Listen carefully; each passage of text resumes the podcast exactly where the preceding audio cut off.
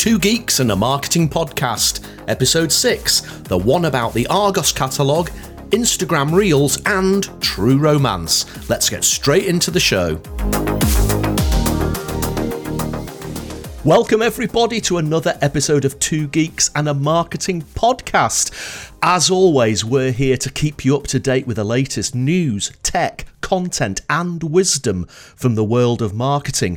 And as always, my co host is a man on a mission to demystify digital marketing. He's the host of the Content Marketing Studio video podcast. Please welcome Mr. Pascal Fintoni. Well, thank you so much. Such a pleasure to spend more time with a friend who is also on the mission to Keep Marketing Simple. You're the voice of the Finance and Marketing podcast and the host of the Rod's Vlog video series. I give you Mr. Roger Edwards. Fantastic. And it's so good to be here again. Thank you so much, everybody, for listening to the show, for watching the show. And without further ado, let's go straight into In the News. Welcome to In the News. Let's get straight into the first item. Spotify says listening time for its 1.5 million podcasts more than doubled last quarter. And we've got some numbers from LinkedIn. Online sessions are up 27%, revenue up 10%, but job listings are way down. And LinkedIn will be reducing its workforce by 6%. That's 960 positions, Roger.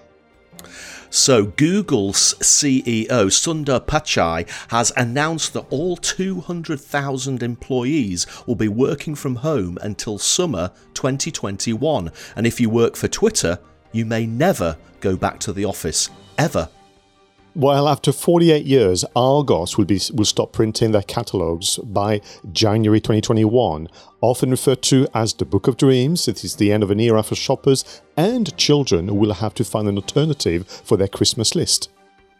That's a shame, isn't it? Ford is planning to run an eight part podcast about the history of its Bronco vehicle entitled Bring Back Bronco as production of the SUV is about to start again after a 24 year gap. While Facebook announced that they are rolling out a feature that will allow you to live stream on the platform from Messenger Rooms. Could this be an entry level Zoom clone? Interesting. According to the World Economic Forum, the pandemic has caused a significant drop in advertising spending, down 12% in Europe, down 10% in the US, and 8% in China across all channels apart from digital. While brands, which include American Express and Rightmove, each donated a 30 second advertising slot to a local business. The ads were shared across the Channel 4 network and on social media using the hashtag at back for business. Fantastic. Some really interesting stuff there today. Some really interesting stuff. And, and again, because it's a marketing podcast, we're always going to be interested in things like the statistics for advertising spending and, and stuff like that. But was there anything else that stood out for you in this particular crop of news items, Pascal? Well, I hope you don't mind, but I think we need to talk about Argos. yeah, yeah. Uh, I mean, what what a decision because that's going to transform completely the customer experience. Um, what did you make of it? Well, it's it's really interesting, but is it actually surprising? I, am thinking about Yellow Pages as well. You know, it's it's it's a, a, couple of years, maybe a bit longer, since we stopped getting that great big Yellow Pages thudding down onto the doorstep, and and, and that was something that we took for granted for decades. Um, but in the online world do people really need to have the printed Argos catalogue? Now, I, am still old fashioned enough to enjoy leafing through printed material. You know, I still buy the odd newspaper, I still buy the odd magazine, and, and there's just something nice about leafing through a catalogue. But for most people, they just either go online, pre order, or they go into the shop. And even in the shop now, they don't even have the laminated versions of the, of the, of the uh, catalogue. You simply go into the uh, visual display, type in the little number, and there you go. I don't know, there's something there was always something great about those tiny little pens, wasn't there? And and and the little piece of paper with the with the, yeah. the number, and you just to write the number in and hand it in. Now you do it all on the screen. it's just progress, isn't it? It is progress, and, and I think you know we as um, kind of um, you know social creatures will always be very nostalgic and romantic about you know how we do things, uh, and I can imagine that for the regular shoppers uh, you know, and loyal customers of Argos, it's just going to be something that they're going to miss. Uh, I can only imagine that it would save Argos a small fortune, just the sheer volume and the sheer size of this catalogue. I mean, the last time I was involved with print media was back in the days I was working in the travel industry. And actually, as the marketing manager, it was my job to print those brochures. And I can tell you that it was a really costly affair. And back in the days, we had to do two or three editions. So, um, you know, we used to go for first edition, and then by which time the destinations or flight times or prices would settle, you go for a second edition, and then you had the third one with the special offers. So it was really, really quite costly. And then you've got the dispatch cost and so on and so forth. Um, for me, it's all around how would they manage the communication. Mm. And whether or not you know we're going to see much of it, but I think it would be kind of interesting watching brief for you and I to see how is Argos going to communicate, you know, their decision, which is probably a wise business decision, but there's bound to be some some feelings, you know, from their loyal customers. Yeah, and maybe there'll be a few nostalgia buffs out there who'll keep a copy of the last edition of the Argos catalogue and, and they'll put it in their cupboard with their last edition of the Yellow Pages, and, and, and, and I'll have it in my little uh, archive with my blockbuster mem- uh, membership card as well. All of these things that it's marking time, it's marking progress, it's, it's, it's part of marketing history. It is, and I can imagine people you know, keeping maybe ten copies and then selling them on in five, ten years' time as this kind of uh, you know memorabilia or kind of antique things. It's almost like um, the um, Back to the Future Two episode when he finds the uh, annual, you know, with the, the sporting results yes. and so on. yeah, can you imagine that on eBay in ten years' time? Argos catalogue, two thousand pounds. Bidding starts now. Gosh, could we ever get to that stage? And then just to close on the in the news, um, I, I, was talking to you about this idea of working from home and this idea of advertising spend going down apart from mm. digital because it has been the thing, isn't it, Roger, that advertising spend has been the barometer of the health situation, if you will, of of sectors and, and businesses. So maybe we'll go for that one. You know, spending down twelve percent, you said in Europe, 10% yep. in the US, 8% in China. And I know that these are small values, you know, tens and eights and so on, but it's significant because the other, and, and what is interesting, apart from digital. Mm. Again, I suppose in some ways I can understand it. City centres are still relatively deserted, despite what we see in the print in the in the um, mainstream media showing packed high streets and packed beaches. I think the country is still pretty well locked down, or people are still mm. being relatively sensible. So it probably doesn't make sense to put traditional billboards up. Um, even the digital equivalents of, of traditional billboards, I, I, I guess. So digital marketing, online marketing, is, is bound to be the one that has survived or hasn't fallen during this crisis. But, you know, I always come back to this thing that I always say that it's a typical company decision that when things get tough, marketing is the first budget to get cut. Whereas if you think about it, wouldn't it actually be better for your long term growth to actually invest now when everybody else is cutting you invest in increasing your digital uh, and, and other marketing advertising and activity. And, and maybe that will help your brand to succeed where others might not. Uh, but again, it comes back to a lot of companies still see marketing as a cost and not an investment. Could not agree more, Roger. So we've talked about in the news. I think it's time to move on to the content spotlights. This is the content spotlight section, one of my favourite parts of the show. And I just want to remind everybody who's watching and listening to this that Pascal and I choose an item of content that we've spotted during the week. It could be a podcast, it could be an article in a magazine, it could be an audio, it could be a video, it just could be something that we've seen either from our network or from the world beyond. But we never divulge to each other until this moment in time, live on the show, as we're recording it, what that piece of content is. So our reactions to this content is genuine. It's the first time that we'll have seen it and we can give our undiluted, honest opinion on that piece of content. So, with that, in mind, Pascal, what have you got for me this week? So this week I've gone back to long form article, you know, long form written content. The author is Chris Savage, is mm-hmm. the CEO of Wistia. Now Wistia will be known to some as the video production and video hosting uh, platform.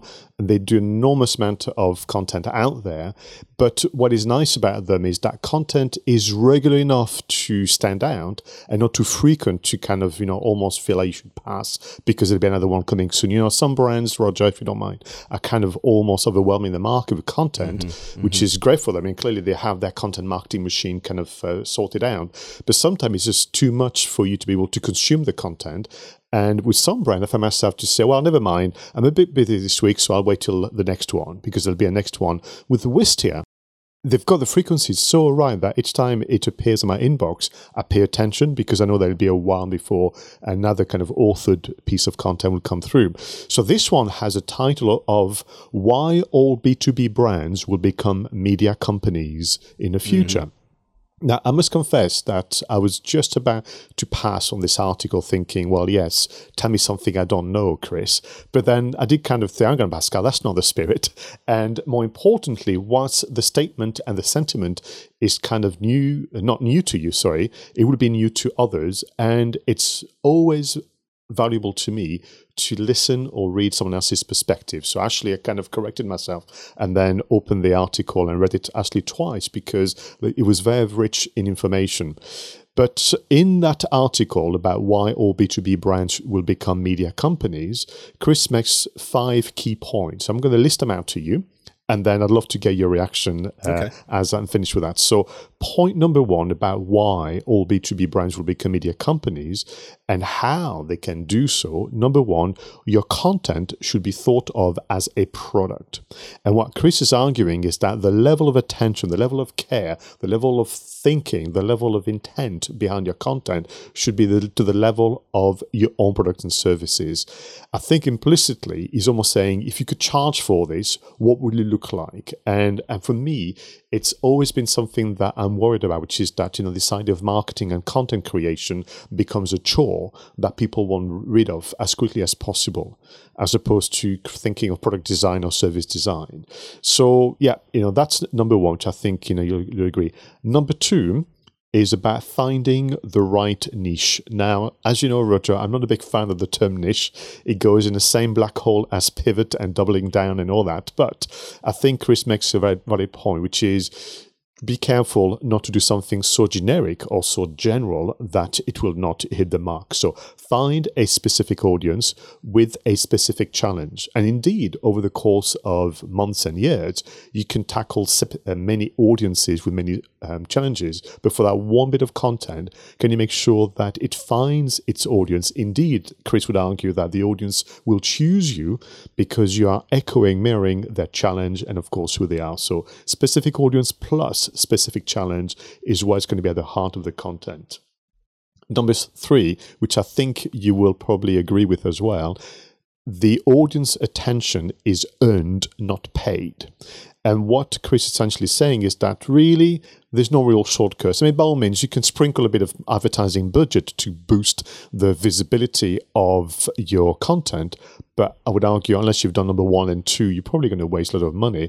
And it, basically, we're saying is there's no shortcut here, you know. And the way to earn the attention is to make sure that your content goes beyond the kind of expected formulation of uh, of an argument or a solution, share new ideas, share feelings, which we explored. Remember with the B two B audience how difficult that can be, and you know that it's working when people will start to share it on, and they won't share it on just because the advice you're given is very practical or sensible. It's because how they felt when they read or when they watch or when they listen to the content. So attention is earned, not paid.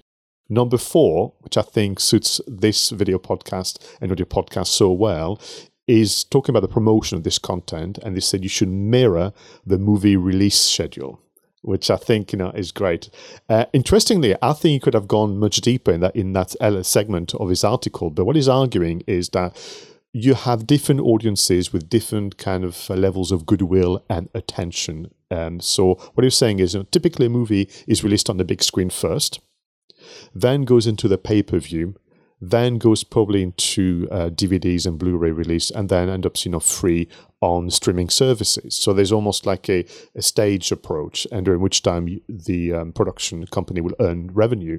But we could argue that the big screen is important to them. So what uh, Chris is arguing is that think of your A-listers who are going to go to the big screen, then your B-listers who are going to be happy with the pay-per-view, all the way down to your C's and D's. And it's not meant to essentially um, belittle some of the audiences. It's to say that you're going to have some very, very fervent fans all the way down to very casual consumers, and they have to be treated differently.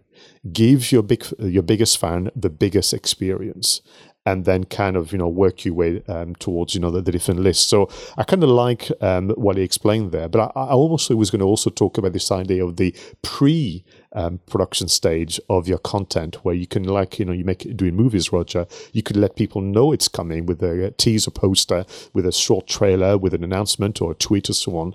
But uh, that's what he, consumed. The um, final bit of advice, which I really liked, was this idea of measurement.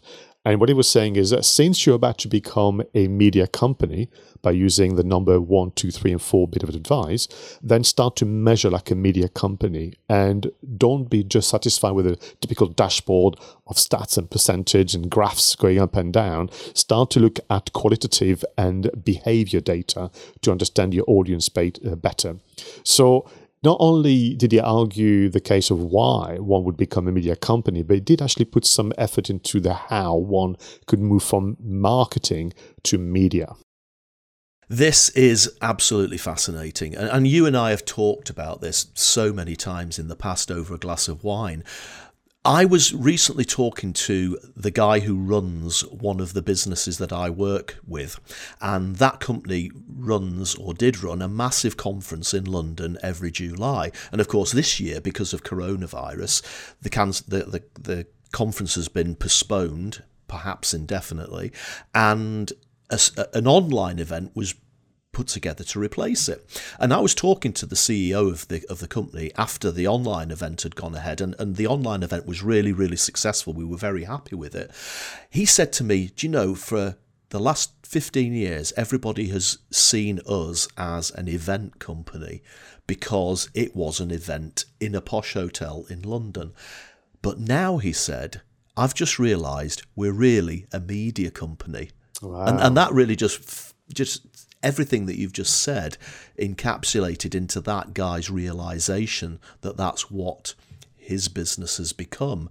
And the other thing that really resonated with me, Pascal, from what you said there, is this idea that the the media you put together, the content you put together, you should consider it to be a product. And I think that that's that's so important, and perhaps it's so nuanced that a lot of people will miss it. But if you think about it, the majority of marketing activity and I probably include content within that. So, advertising, promotions, email, whatever it is, content is usually done to support a product, whether that product's a cupcake or a motor car or, or a film. But what you're actually saying is that the content that supports the product is good enough to be a product in its own right. And that is a it's a really subtle, a really subtle shift but a very important shift. And I just wonder whether a lot of marketers have actually realized exactly what that that really does mean.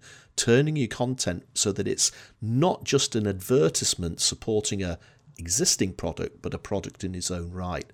I think that's quite interesting. For me, it's you know the more I work with clients as I've done over the years, the more I work on the mindset as opposed to just the techniques or the strategies. And and you're right. And at some time, you know, what I think is happening is also what I call false modesty or misplaced modesty, which is this idea of people listen to, you know, what you and I've just discussed or read the article, but still feel that perhaps they're not good enough to become a media company. And I think we need to work a lot harder on that because actually it's not true that people will say to you, yeah, I could go ahead with the blogging as you've described, Roger. I could go ahead with uh, uh, the action plan you put together but I don't actually believe in myself sufficiently as a content creator. So I'm going to pass or find ways to delay, um, you know, the, the, creation process. And I think the mindset, you're right, um, is you're going to create something that people will happily uh, buy from you, or they would say to you, "Do you have um?" And they could read like an amazing. Um, series of blog posts and say, you know, I'd love to buy this in a in a magazine format. So that's the mindset. Yeah, and, and I think that you know we one of the things that always comes up on Two Geeks in a Marketing podcast is this whole idea that marketing isn't just about communications and, and it includes research and it includes product and pricing and development and all of that sort of thing, and and I think that this on the one hand reinforces that because we're saying product is a thing and your content is good enough to be a product. But on the other side, we shouldn't get so wrapped up in producing content and becoming a media company that it becomes too tactical in its execution. So I still think we need that balance mm. of st- strategy and tactics. I'm glad think, you, you like it. Sorry, Roger. I'm, I'm really glad you like it. Uh, I thought you might, uh, not just the reference to film release and schedule and so on, but the, the, the whole uh, kind of uh, intent behind it. So let me ask you, um, what have you got for me this week? Okay. Um, this one on the face of it, might be coming across as a bit of a political discussion. And again, as always on this show, we don't get into political discussions. And the point of bringing up this article isn't to create a political discussion, it's to create a marketing discussion. But it is something that the government is doing. This article appeared in Marketing Week, and the headline was Government Rolls Out Junk Food Ad Ban. Now, obviously, there's been a lot of talk during the coronavirus lockdown. Um, for whatever reason, no, people haven't been able to get as much exercise. The evidence suggests that people are putting on weight. And at the same time, the science is telling us that if you're overweight, then it's going to be harder to recover if you get coronavirus.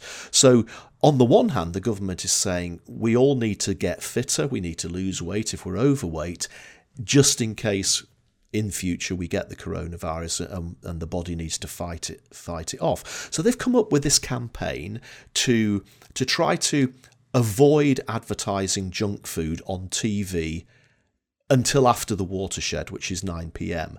And as you would expect, this has been met with derision by the advertising industry.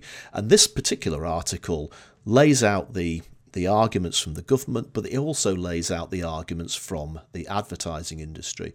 And the advertising industry, uh, as you would expect, aren't very happy about this. But I, again, Pascal, when I read this, the debate that comes into my mind is does this once again fall into that trap that assumes that marketing is always about the communication. Because what the government is saying, the only thing we need to do to fix this is to stop advertising. Now, arguably, you know, the product itself could be the thing that's the problem. A sugar laced cake or too many carbs in, in a particular recipe, whatever it might be. That's the product. We, we said that in, in, in the uh, article that you, that you highlighted there before, how important it is that content might become a product. So again, the government focus, because it, it gets headlines, because it's caused controversy, and this article is one of those, is to say let's ban advertising. But marketing is also about the product. So do we need to go and say, well, actually, we need to stop putting as much sugar or as much carbs in this particular food? Or is it the price of the product?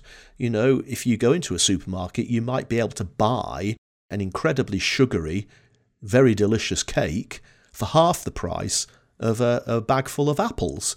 Hmm. So, do we need to mess with the price so that the price of the junk food in inverted commas is more expensive than the healthier alternative. So so again, I'm not raising this article to have a pop at the government. Obviously something needs done, but it just seems to me that once again we're focusing on the promotional side of things when in fact we should perhaps be focusing on the whole marketing mix. Yes, and from I didn't read the article, but I heard obviously the the news item on the radio and and saw the, the headlines online, and they didn't come across to me as he was uh, part of a big project. It was just mm-hmm. that one decision, and then that was it. Um, mm-hmm. Um, what I couldn't detect as well, Roger, whether the uh, advertising was also including banning it from the internet. You know, I mean, mm. I must say that could be down to the algorithm. I don't see much in terms of junk food advertising on the internet. It seems to be the, limited to TV, um, primarily. I, I, would argue, uh, but also for me, my thinking is that is it that simple? I mean, literally, if you start advertising something, uh, it changes behavior. And you're right, you know, how it needs to be part of a much bigger, uh, more complex um, campaign. And if you think about it, um, I'm not, I'm not sure whether they are concerned about the younger generation or mm-hmm. all ages, but we know the numbers do suggest to us, Roger, that you know people uh, in their 20s and 30s don't watch television. Yeah. You know, they consume content via their mobile phones where they access, you know, almost on demand. So whether it's a YouTube video or they go on Spotify or they go on TikTok or whatever. So I think the advertising, if they, they were hoping to limit uh, exposure for young people, they're missing the point because there's no exposure. Literally, mm. young people don't mm. watch television if that's mm. at the heart of, of this article. So then you're into that that kind of generation. And I don't want to be uh, come across as unkind to the power advertising, but I'm pretty sure to see the advert of, uh, of a cake doesn't make you want to buy that cake immediately. Uh, and again, you're back to this idea of the reason why somebody's eating food that is too sugary is um, habitual. Yeah. And and what is interesting, you know, your point about asking producers to look at the product and reduce the, the, the, amount of sugar, salt, and so on. How many times have you heard the producers themselves saying, "Well, I would love to do that, but the point is, people love it when there's lots of yes. salt and sugar in it." Yes. And you kind of go, well, "Yeah, but how did we get to that point? And and and how do you know? And if it wasn't available, um, so I think it's an interesting one, which is yeah, government to be seen to be doing something, but is it literally putting a um, a, a band aid on, onto a broken leg. I'm not, I'm not sure, Roger. Yeah, and again, maybe they're maybe they're thinking, look, we did it with smoking. We yeah. we effectively banned cigarette advertising. We we we papered over the cigarette packets with scary messages and messages about lung cancer and that sort of thing, and that worked, didn't it? Well, ah, I don't know. Again, I, I, I think a lot of the the success with smoking was simply from banning it from being in pubs and in, right, in yeah, yeah. places of work and stuff like that. I'm not convinced that it was the advertising that did it. And and and again, look at what happened after three months of lockdown with McDonald's closed. as soon as McDonald's opened, people are queuing five miles down the road to get to get uh, a McDonald's. Now, I've never understood the uh, appeal of McDonald's, but I know that a lot of people just it's just a treat for them, isn't it? They, mm. they like that that high carb hit and, and the and the fat and everything. So it, it, it it does take more. It does take more than the advertising, and I think you're right. It's it, it's it's got to be it's got to start with the customer and you've got to think about the product and the price and the distribution and and the promotion as well so Let's move on, Pascal. I think it's time for us to talk about marketing tech. In this section of the show, Pascal and I choose a couple of items of marketing tech. So it could be an app, it could be a platform, something again that's caught our attention for being probably wonderfully simple, but most importantly, remarkably useful. So, Pascal, hit me with your two. So this week, Roger, I'm going to go for audio recording and audio production. I've got two okay. very different um, solutions for you. So you know my view on imagination being one of the number one ingredient when it comes to a successful marketing campaign, indeed content marketing campaign. That spark that's going to help you be different and stand out from the white noise. So you know, you and I uh, come up with ideas all the time, perhaps too often, but you know, there we are. and and sometimes you want to make sure you capture it, and there's many ways in which you can do it.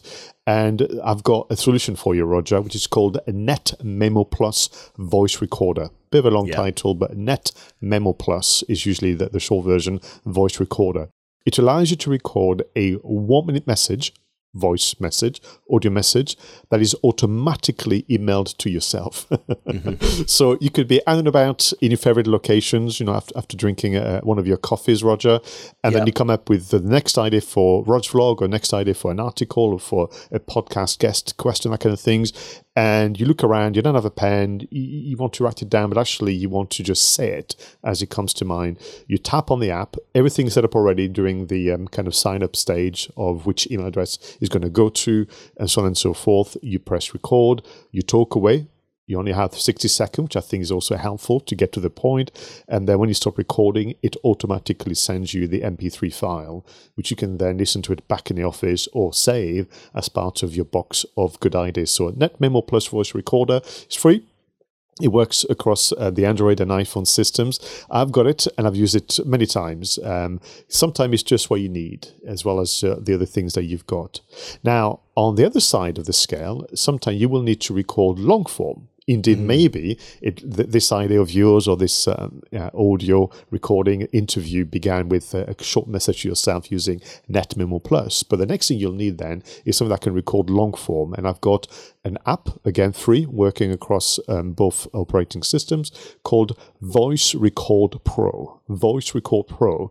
And essentially, it's a kind of a mini version of what you would have as a physical kit. So you can put settings, you can choose the, the, uh, the qualities of your uh, audio recordings from M- MP3 to WAV and all the others.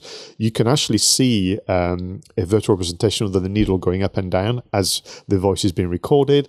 You can save it on your um, mobile phone. You can also upload directly on Google Drive and OneDrive and all the others. It also does something a little odd, which is you can create a YouTube video with a, essentially a static image and then the audio recording kind of playing. Uh, it's not the most elegant solution, but maybe you want to clear some memory on your on your phone and you can do that directly putting it on onto youtube. Um, as you know uh, you and i've done some tests before where you can have uh, you as a host and then a guest using some of the telef- uh, mobile phone extensions. You can have two lapel mics plug into the, the mobile recorder and using voice record pro you have some really high quality sound and you can do some very gentle editings. You can trim, you can kind of increase some of the uh, qualities and so on, and again, just share that online. And it gives you essentially that kind of mobile recording studio that if one day, how many times you and I, you said, you know, we started this uh, this session, we sat down, we, we had a chat, and then we'd stop and we'd go, do you know what? We should have yeah. recorded this. So, you know, when you're in a position, Roger, to be out and about and meet meet your friends again and, and business associates, I think Voice Record Pro could be a solution to help you capture that audio for some kind of, uh, yeah, fly on the wall, kind of uh, in the moment audio recordings. Sounds really good. Sounds really good. I'm going to move on from audio into right. the realm of video, if I may.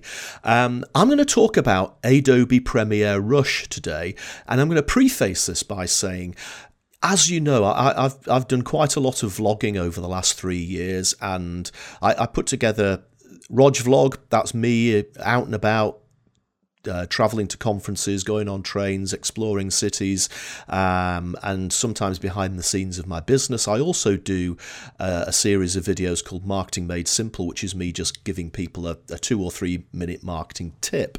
And, you know, I can trace back my current enthusiasm for video to yourself. Uh, you did a speech at uh, at a Youpreneur event about four years ago, and, and you really did give me that insight into how you can make videos more interesting by editing them. So either doing jump cuts or or doing establishing shots, angles, you know, getting out and about, going down to the harbour to do the video rather than sitting here with the, the bookcase behind me. And and eventually I, I got more into the editing process of video. And I have been using Adobe Premiere Pro, which is probably the most sophisticated and powerful editing software you can get. Um, but Pascal, it is so, so buggy. And, and it's not just me and my computer not being strong enough. I've done the Google search. I know that a lot of Adobe customers throughout the world lament the performance of this program. it crashes frequently. Sometimes the files become corrupt. It really, you know, there are some days where I'm literally screaming obscenities at the screen because this thing is crashing on me. But it's so powerful. It's so powerful. But recently, because I now have access to the full Adobe suite with Photoshop and After Effects and a- a- Adobe Audition, I now have access to this thing called Adobe Premiere Rush, which is like a as you as its sound as its name suggests, is a cut down version of Adobe Premiere Pro. And actually, it's probably good enough at least for those marketing made simple videos, which are quite linear. I don't have to add B roll to those or, or mix and match shots. So I've just discovered recently that I can do the first edit using Adobe Premiere Rush really quickly and I'm not getting constant crashing and constant corruption. And the great thing about Adobe Premiere Rush is it saves it in the cloud. Well, you can do that with Premiere Pro as well, but you can actually access the file on any mobile device and any desktop device. So, for example, the other day, uh, I was out in the garden, beautiful day, and the, the birds were playing, were, were eating from the bird feeder. So I stick, stuck my GoPro up next to the bird feeder and recorded about half an hour's worth of footage in a very high frame rate, so I could slow it down to slow motion. And I was sat outside with my um, with my glass of uh, iced water, fizzy water, and I was able to do a quick edit using Adobe Premiere Rush on my iPhone. And then after the sun had gone in, and I went upstairs on the desktop, there was the edit, all ready to go on the desktop. Finished it off, exported it, uploaded it to Twitter and to and to Facebook, and so much easier than all that crashing. So if you've got simple linear videos that you're producing and you just want to be able to edit them quickly, then I would definitely recommend Adobe Premiere Rush. You're going to want to put up with uh, Premiere Pro for the bigger projects, and for that reason, I will implore Adobe to f- please try to fix the stability of this program because it is world beating but the stability absolutely and utterly sucks.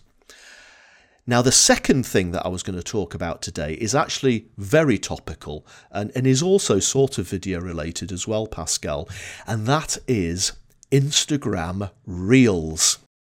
Yes. Instagram Reels. Now, I remember, again, I recorded a video three years ago saying, look what Instagram have done. They've ripped off Snapchat and they've called it Stories and they've launched this onto the Instagram platform.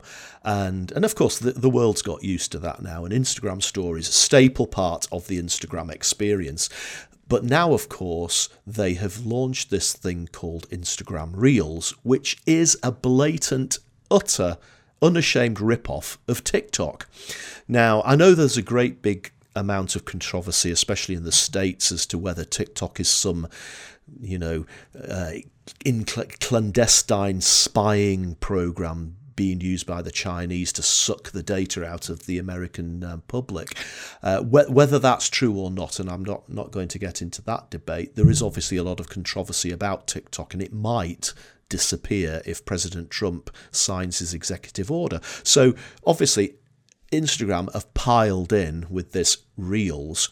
And and honestly, Pascal, I don't know whether you've seen the interface, but it is an absolute clone of TikTok. The the even the even down to the icons, it just looks the same, and and it's the same idea. You you create a video that's 15 seconds long. You can add music onto it. You can lip sync. You can add stickers and all of that sort of thing, and. I'm just thinking, oh, for goodness sake, when are Instagram going to have an original idea? But actually, that's not the point. That's not the point. I just wonder, and maybe you can come back on this. Are we getting to the stage where all these social media platforms, Facebook, um, Instagram, or, albeit they're owned by Facebook, are all trying to do everything? You know, we're, we're hearing about LinkedIn stories coming along. Are all these platforms becoming the same, offering all the same functionality? Or should they actually stick to what they originally intended to do? And with Instagram, that was a platform for sharing fabulous photos. You know, I can re- really, it's only Twitter that has decided to stick with effectively, with a few variations, what it originally set out to do. Now, I actually quite like the concept of Reels, but it was TikTok that invented that, or Musical.ly as it was originally. So I just don't know where, where do we draw the line at this blatant copying? Do you know I I listen to you and think that it's almost breaking every single rule of marketing and for differentiation. I mean, if you think about it, you're absolutely right. You have a product, it has a brand, it has an expression of the brand through the logos and through the color schemes and so on, through the business values and you offer something that is unique to you. But if eventually you copy all the features and give them a, a, fancy name every single time, then how do you, as a customer, choose which one to go for? And more importantly, how do you, as a marketer, you know, choose which one to go for? And for me, it's back to this idea of, you know, TikTok is um, doing his thing and it's attracting its audience. It's built its audience through essentially the form of expression through visual and and and audio uh, content, which was very unique to, to the platform. And I don't think it was being missed from the Instagram experience. You know, I, I mean, nobody kind of sat down and think, you know what, would be much better on Instagram if they could do something like TikTok. So I think this is a spoiler. And I'm going to take you back to my younger days, as I mentioned a moment ago, of the print industry.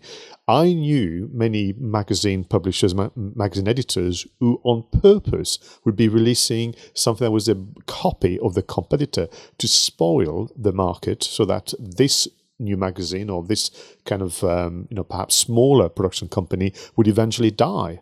So I think that what Facebook are guilty of is spoiling, which is that they thought TikTok is doing rather well. We're not keen because we like to be the number one platform know in the world. So let's do something like Instagram Reels that we're probably going to kill within a year.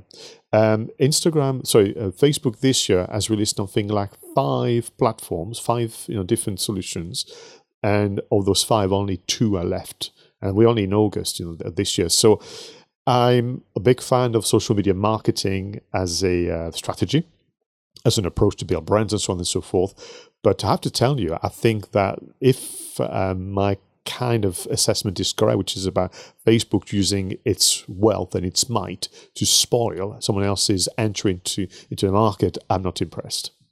No, and I think that the whole point of TikTok is that it was a it was a safe place for that target audience. You know, they, they were free to express themselves, probably away from their parents, away from older people, and mainly away from marketers because I know that advertising works uh, in a different way on, on TikTok. So they're not going to suddenly flood across and start using uh, Reels instead. They're going to stay subject to Donald Trump, of course, they're going to stay on TikTok. Although I did read that um, Facebook have offered certain TikTok influences substantial amounts of money to effectively jump ship and come and try out Reels. But you're ab- you're absolutely right, Pascal. It'll be interesting to see in a couple of years' time and look back at what people made of Instagram Reels in the same way as we're now looking back at what Instagram have done yeah, with I stories. Mean, I'm happy to um, you know, make a prediction that within a year it will not exist anymore. Mm-hmm, and mm-hmm. for me, it was just a tactic to spoil the market. And just before we move on to our next segment, can I just say it's a delight to see you smiling when talking about editing using Adobe Premiere Rush. Out of interest, for me, that's always the acid test when I, so like you, I've, I've gone the other way, which is, you know, I used to use Pro solutions and to have my customers, I've gone uh, on the kind of quest for uh, knowledge and truth about simpler ways of editing video. And uh, so I'm glad to you mentioned that one. But uh, with Adobe Premiere Rush, for me, the one thing that is non-negotiable is to be able to do overlays. Mm. Can you do that with mm. Adobe Premiere Rush or not? Yes, you can. Here we you go. Can, I mean, effectively, the timelines can be the same. You can have you can stack them on top of each yeah. other. It's just that the focus is is much more on simplicity. So you have to go looking for that in the menus. But it it, it is there. It is there. Smashing.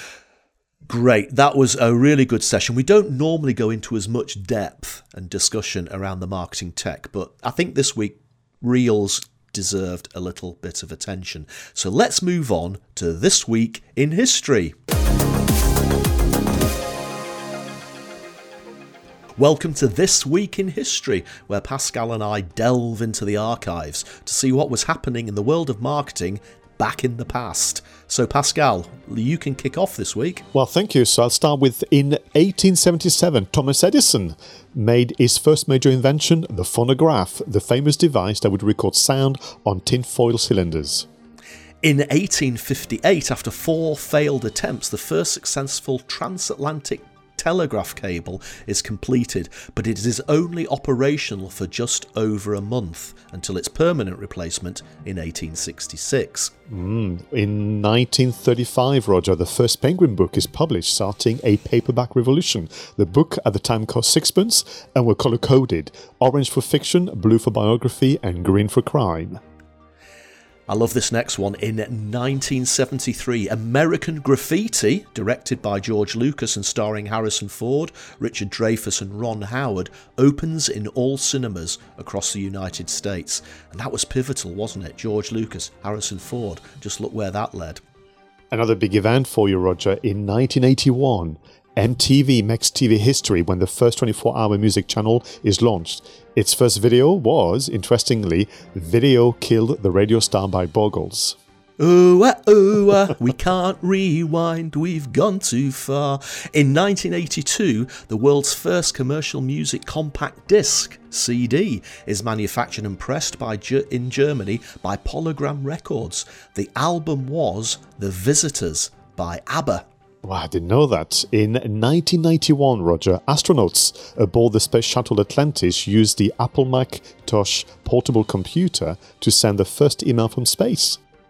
Fantastic. In 1995, Microsoft introduces Internet Explorer, a modified version of Spyglass Mosaic. When Microsoft began including Internet Explorer for free, Spyglass sued them for not paying the proper royalties.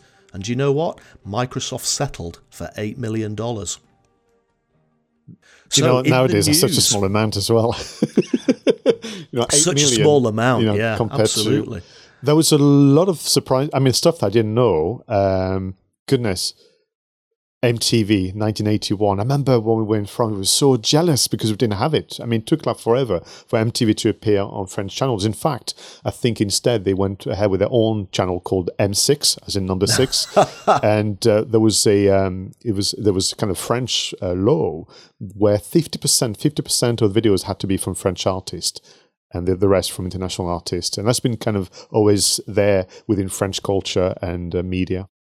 Do you know it, it, that song, "A Video Killed a Radio Star"? Again, it's one of those things that it's, it's just become part of history. I can actually remember uh, when I, I used to have a, a radio alarm in my bedroom set to go off when I was going to school, and I remember hearing that song for the first time. It must have literally come on after 7 a.m. in the morning when my alarm went off, and I heard that such a catchy chorus line. And I actually said to my dad, This is the best single I've ever heard. Um, and I, at that point in my life, I used to be listening to heavy metal and that sort of thing. And I actually went out and bought the album. It was called The Age of Plastic. And to be perfectly honest, that album was quite futuristic in the same way as the video killed the radio star the single was and and it still stands up remarkably well today. You can find it on Spotify. Um, it's got uh, 10 tracks on it. And all of them are as good as Video Killed the Radio Star, but of course, Video Killed the Radio Star is the one that everybody always remembers.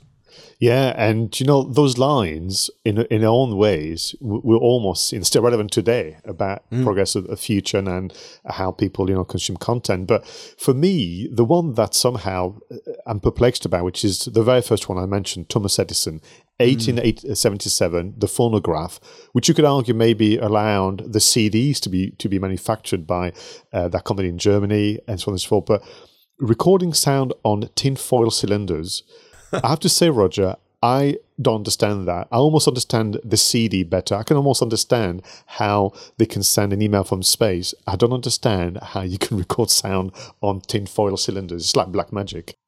Yeah, but of course the thing with, thing is with the CD, you've got to be careful not to scratch it. With a record, uh, you know, an old LP, you've got to be careful not to scratch it. Uh, but with a piece of tinfoil, my goodness, how would you avoid just crinkling it up? It's it's just I just don't understand the the physics of it. How does yeah. sound go from you know from your voice to the tinfoil cylinders that can be replayed? I, am just. Uh, I'm just uh, I don't know how it works, and good good for Thomas Edison because without him we perhaps wouldn't be where we are today. Um, the other one that I wanted to mention to you was this. Uh, I remember the astronauts sending the email from space in 1991, but uh-huh. the reason I remember it is because actually they were mocked for the content of that email. Right. Uh, I don't know if you remember, but people were saying, hang on a minute, you know, you're the astronauts, you've been trained for this. You go uh, into space, you've got probably one of the most powerful Apple Macintosh portable computer.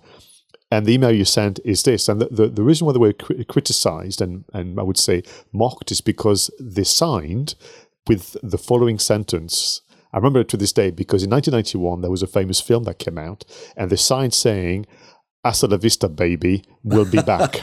that this this so there was a bit of a, you know obviously of an email, but the, the last line was "Hasta la vista, baby, we'll be back." And honestly, the media just tore them to shreds, saying, "Is that it? Is that the best you can come up with?" And of course, because in '91, Terminator 2 had been released. Yeah, of course.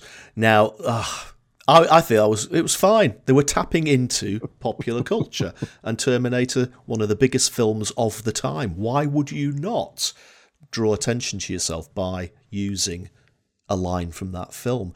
And and those guys in the shuttle were effectively content creators, weren't they? So I think it's a good uh, good point to move on to our content creator shout out section.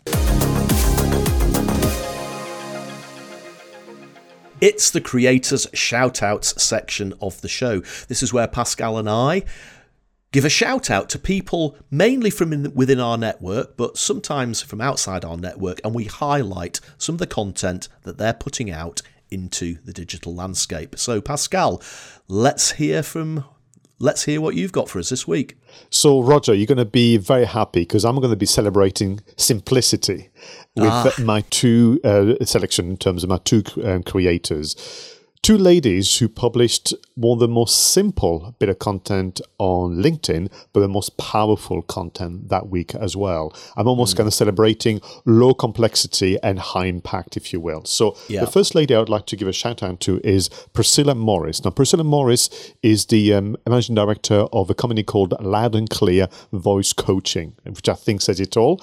Uh, she's been working with um, voice as an integral part of your marketing, as per as Strapline for a very long time now. She's been in the art, in drama for a very long time, but certainly been working now for 20 years as a consultant to those who want to build a brand reputation using voice and she published a LinkedIn video. It was a one, uh, called the One Shot Wonders. Not to be uh, belittle them, but actually think this amazing. In one shot, she delivers a message, and the title is "Mask Your Face, Not Your Voice." And mm. as a voice coach, she's giving you advice on how to actually still be uh, understood and audible whilst talking wearing a mask. So perfect timing. The kind of advice we should see more of uh, on social media. No disrespect to the big brands, but add on in more tips on how to get more followers on on Instagram, I need people like Priscilla to actually give me that practical advice. So I won't spoil it for you, Roger. Uh, watch it, and for our viewers and listeners, do watch the video. She does a before and after. So she uses the mask where she speaks normally, you could argue. Then she uses techniques that she's obviously uh, learned over the years and she imparts with her clients. And the difference is incredible. You could be forgiven to think she's not wearing a mask when she's talking. So Priscilla Morris from the Loud Cloud Loud Clan Voice Coaching. Thank you again for that great bit of content. Next, I've got Michelle MacArthur Morgan. How's that for an SEO name? So, Michelle MacArthur Morgan has been working and is the owner of Jigsaw at Work. She's passionate about team performance, um, organizational productivity, and that kind of mindset that helps people be the best they can be. And again, a one shot wonder on LinkedIn, Roger, where she talks about how a pad of post it notes could help you manage stress. And, and again, I hope you don't mind, but no spoilers. Watch it. She has a wonderful delivery, very calm, very collected about how you can essentially, again, change your mindset by using post its to learn how to tap into what you can control and let go what you cannot control and, and it's great. So again, for both Priscilla Morris and Michelle MacArthur Morgan, I celebrate simplicity, low complexity, but high impact with their content. I want to continue your simplicity angle there, right. Pascal. I'm going to shout out Seth Godin this week. Now, again, I'm going to caveat that by saying normally we focus on people in our network. Seth is definitely not in my network as much as I would love him to be. But he is such a concise communicator. He has a blog, and this this is the one that caught my attention this week. And the heading is "What will you do with the time you save?" And I'm actually going to read you the blog because it's so short. Ordering instead of cooking, working from home instead of commuting, using a dishwasher instead of the sink, all that time saved. Now that you've got the time back, you get to choose what's truly important to you. How will you spend it? And then in brackets, time spent on TV and social media has gone up every year in my lifetime. And that's it. That's the blog. It's almost the length of a tweet. Mm. And I think that the great thing about Seth's blog is you can consume it literally within seconds, but it's also always a very profound a very profound message that he's trying to put across. And, and, and a challenge to the people who are watching and listening to Geeks in a Marketing podcast today the next time you've got a message to communicate, try to take a leaf out of Seth's book. Try to put your message across in the length of a tweet, no more than 240 characters. Or, or let, let's, let's be really ambitious and go to when it was 120 characters. If you can put your message across that succinctly, then you're going to engage your customers and, and you know they're going to really love you for that simplicity of message. The second is definitely from within our networks. And I want to shout out a gentleman that I've known for a number of years. He was originally, Pascal, a financial advisor, uh, a guy called Russ Howarth. And he started something called the Fam Biz podcast, the Family Business Podcast. And it started as a side hustle for him. He continued to be a financial advisor, but he was looking at helping companies that were effectively family businesses who not only have to be successful in business and have launch plans and growth plans and marketing plans but also have to contend with you know the extra stresses sometimes of working with your partner working with your relatives working with spouses whatever it might be and that that brings a whole extra dimension of stress and and, and Russ has put this podcast together and it's become so successful that he's now being asked to speak at conferences about family businesses. And he's recently stopped being a financial advisor to focus on this niche, if you like, this niche, and he's become a consultant around family businesses. And I just love that as an example of somebody who started a podcast almost as a as a hobby, and it has now become a major focus. So well done, Russ. It's a great podcast. Um, there's a lot to binge on if you want to go back and listen to some of the old stuff. So it's really, really well worth having a listen to, especially obviously if you're running a business and you're in partnership with relatives, spouses, etc etc. These Roger fine selections. I really like you know both of them. This idea of again of the power of the short form, which is something that I find challenging as someone that usually do long form even when I do video. But I, I do know that people say you know if you can really do, say it in a, in a few words, do so. And I think back to this idea of finding a specific audience with a specific challenge, I think that's excellent. And and more importantly, the perseverance and patience, which I find is a trait with many podcasters and content creators. You know, keep going, even though at the beginning you don't you're not getting much reaction and feedback, um, because eventually there's a breakthrough. I'm sure he's the first one to be uh, surprised, pleasantly surprised about you know his invitation to speak on stage and the likes. Absolutely. Keep it simple, keep them engaged, and they will eventually flock to your door. Pascal, we're approaching my favourite part of the show, and that is the film marketing section. It's the film marketing part of the show where we delve into a famous film from the past or an upcoming film that's just about to be launched. And we, we talk about not only the film itself, but more importantly, we focus in on how that film was marketed or is being marketed. And it's, it's what are the lessons that we can draw from how that film was marketed and how we can use those lessons in our own marketing for our own businesses. And this week, we're going to talk about True Romance, which is obviously a film from a number of years ago, 1995, I think it was launched. And it's a Quentin Tarantino authored film, not directed by Quentin Tarantino, but written. And as you would expect with Quentin Tarantino, the dialogue in this film is incredible. Uh, again, Pascal, I watched this film with my wife a couple of weeks back now, and there can't be a line in the film that doesn't advance the plot or doesn't add to the, the characterization of the people within there. And, and, and marketers can learn so much just from analyzing the, the writing style of Quentin Tarantino. Now, I know it's not for everybody, there's a lot of profanity in it, but you have got to marvel at the simple way he advances the plot using dialogue and also how he always weaves pop cultural references into the dialogue, whether it's burgers, whether it's setting scenes in Six Flags Magic Mountain theme park in, in Los Angeles, it's instantly recognizable. And those instantly recognizable dialogue memes and places and locations just suck the audience in. And the plot is incredibly good as well. So even before we get to talking about the actual marketing of the film back in, you know, 25 years ago, it's still remarkable how much you can learn just by analysing the way Tarantino wrote this. Do you know, know you're making me a very, very happy co-host by choosing True Romance. Honestly, what what a choice! Because of course we take turns in terms of which film we're going to be talking about. Interesting that you mentioned 1995 as your mm. memory for the film because that's when the movie peaked as a um, video rental. So that's kind of interesting. That, that it was that, 1993. It came out. Yeah, yeah, yeah, But of course, yeah. um, I may remind you. I think it's fascinating because in '93 the movie was released and was deemed to be a failure at the box office. Now, what does mm. that mean? It meant that essentially just broke even. So I think the budget at the time was about $13 million, which of course is nothing compared to mm-hmm. what people spend nowadays and didn't quite find its audience. I think, in fairness, the uh, distributors were nervous about the film, didn't know what to make of it. And in 94, were then released in the US as a VHS rental because that was where the days, and became one of the top 10 rentals of 94, then, then came across Europe. Now, at the time, Roger, I was working in a video rental store to pay right, my right. rent and uh, my food, you know, when I was studying at university.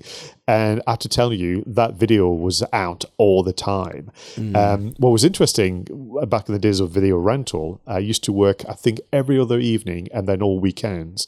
So I would do I would promise myself that if I'd been a good boy and studied or did the essay, then I could watch a film. You know, usually uh, things were getting quieter in the evening. And that True Romance, I must have won the cassette by watching it so many times in, in, in the store. And of course, it came out in a year, and I, I apologize for getting the year wrong, but 1993, there was a, a load of other films out that year, wasn't there? I mean, t- two things that didn't help the film. To begin with, it was really what I called an auteur film, Scott. So you mentioned mm. the um, script by Tarantino, um, which actually started as a, a, short story by his pal Roger Avary, But then mm. Tony Scott brought that visual um, expression, the choice of colors, the choice of framing. Some of the, the scenes are, are visually very memorable as well as uh, mm. the dialogue being memorable. But it was released as well in September after the summer blockbusters. So it's not yeah. great, um, you know, because normally you have that bit, you've got the summer blockbusters and then you've got the Christmas holidays blockbuster. But that year in 93, let me remind you, and I, I'm almost kind of picturing myself in that video store again, Roger. Yeah. On the shelf was Jurassic Park, Mrs. Doubtfire, The Fugitive, Schindler's List was out, The yeah. Firm, Indecent Proposal, one of my guilty pleasures, Demolition Man, Philadelphia, and actually I loved it at the time, Tombstone. Remember Tombstone? Yeah. so you had all that going on in 93. Then you released a movie during a potentially bad month. Uh, no surprise there. But like I said, top 10 video rental in 94 and 95. Again, I think you said it earlier in the podcast when you're putting together content, you know, and we said today that we are media companies now as marketers, we are media companies, you're in it for the long game sometimes. And True Romance is a perfect example of the need for tenacity. You know, it, it became a cult classic. And, you know, you might be a little bit disheartened if in the early days of your podcast or the early days of your vlog, you're not getting the views that you deserve. But the, the bottom line is if the content is good, if the content is good, it will eventually gain traction. For me, Roger, you're right. The lesson is, of course, it would have been v- delightful for the producers and and the um, you know everybody behind the movie to do well at the box office, the kind of premium channel distribution, but it didn't happen. But what they did superbly well against all the big titles is the secondary channel of choice, if you could argue. So you're right, maybe somebody's put together an amazing video and they want it to do well on YouTube. Of course you would. And maybe actually your audience is on LinkedIn and vice versa. You write this amazing um, blog post and you want it to do well on LinkedIn. In fact, you find the audience on Twitter. And I think it's about this channeling, channel marketing, you know, the find find the way. And sometimes, yes, you want the um, approval from your peers because you've done well on the big screen or on YouTube. Yes, you want obviously to be able to have the accolade uh, because you know you've done well through what is deemed to be the tried and tested channels. But sometimes there will be secondary and tertiary channels of distribution that will actually give you the success you deserve. Absolutely right. Absolutely right. And and it's those memories that these this film has created as well. I think, you know, we, we've talked about advertising straplines on the show before, and, and some of those famous advertising straplines that people will never forget, like Domestos kills all known germs dead or um, For Mash Get Smashed, those adverts have become legends. And this is one of those films to me where you can, I can quote whole scenes verbatim because I've watched it not hundreds of times, but enough that those particular speeches, those particular phrases have lodged themselves in my memory. And, and there are, of course, loads of films, Star Wars, whatever it might be, that have sections of dialogue that stay in the mind. But this particular one, you know, as I said, pretty much every line is quotable that's what was happening in the store where I was working. Yeah. Customers would be in a corner talking because I was one of the the lovely part of uh, being in the store. People would come in and talk to each other about the films. I suppose now they do it via the internet, but um, yeah. so you had the corner, people talking and laughing about Romance and quoting scenes back to each other. Yeah, um, whether yeah. it's Patricia Arquette or Christian Slater or Gary Oldman, Val Kilmer, Brad Pitt. I think the Brad Pitt character uh, left many people laughing. Christopher Walken, you know, against obviously. Um, oh goodness, Dennis Hopper. So there was so much going on there. But back to your point about the lasting impact and impression, I discovered certainly that in in the US they have a regular True Romance festival. Wow. Uh, the last one was uh, in 2018 to celebrate the 25th anniversary of the movie release um, back in 1993. There is still a official True Romance Facebook page that fans can keep uploading their own artwork and uh, posing next to the hotels or to the pink Cadillac and, and that kind of things. and and for me, certainly, I was the very proud owner of the um, you know special edition DVD released 10 years later in 2003. And I'm wondering whether in 2023, which will be therefore 30 years after the yeah. movie release, we're going to have something very special.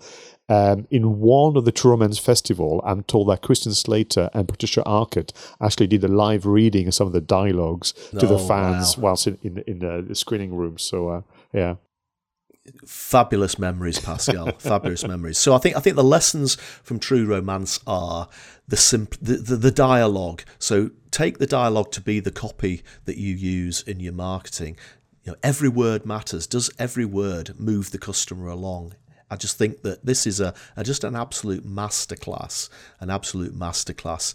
So it's been an absolute pleasure talking about True Romance, and the danger is we could probably carry on talking about it for the rest of the morning. I'd certainly like to dissect some of those scenes that have stuck in the memory, but I don't think we have time. We have come to the end of the show. So Pascal, Thanks as always for sharing your expertise and wisdom and knowledge with me.